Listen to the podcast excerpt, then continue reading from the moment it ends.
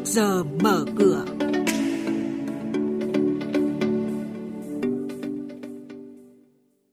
Thưa quý vị thính giả, trong chuyên mục này sáng nay sẽ có những thông tin đáng chú ý đó là trái phiếu doanh nghiệp sẽ tăng mạnh trong quý 3 năm nay, nhận định về diễn biến giao dịch tại Sở Giao dịch Hàng hóa Việt Nam, những hoạt động đáng chú ý của một số doanh nghiệp niêm yết.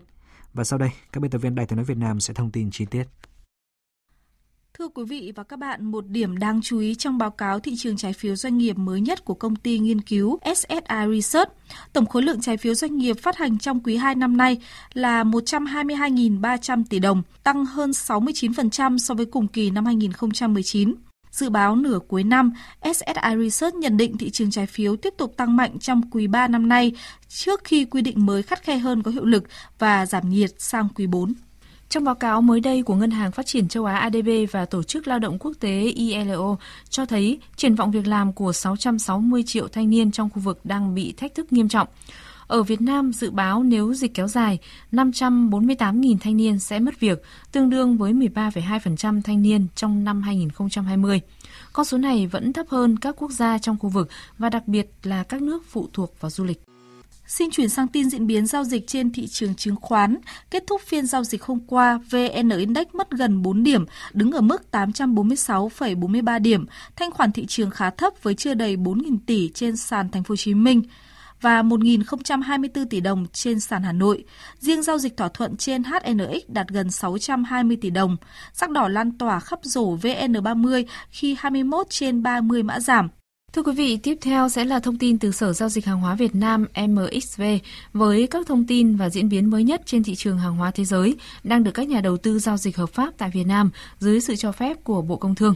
Chúng tôi có cuộc phỏng vấn nhanh với ông Đoàn Bảo Trung, chuyên gia phân tích thị trường tại Sở Giao dịch Hàng hóa Việt Nam.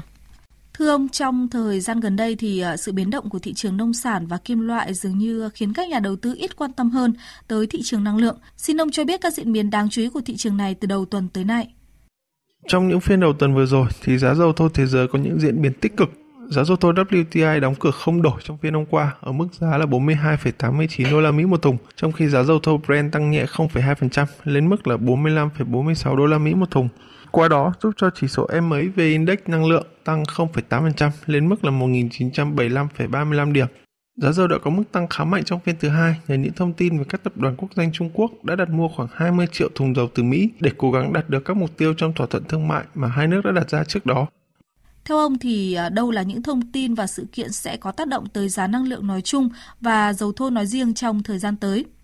Như tôi đã nói thì tâm điểm chú ý của thị trường dầu thô trong phần còn lại của tuần sẽ là cuộc họp của Ủy ban giám sát chung các bộ trưởng của nhóm OPEC cộng dự kiến sẽ bắt đầu diễn ra vào 21 giờ tối nay. Cuộc họp này sẽ quyết định các chính sách về sản lượng của các nước OPEC cộng trong ít nhất là một tháng tới. Ngoài ra thì các nhà đầu tư cũng cần phải chú ý đến những biến động về tồn kho dầu thô thương mại của Mỹ. Số liệu này cũng sẽ được cơ quan thông tin năng lượng Hoa Kỳ công bố vào tối nay. Vâng, xin cảm ơn ông.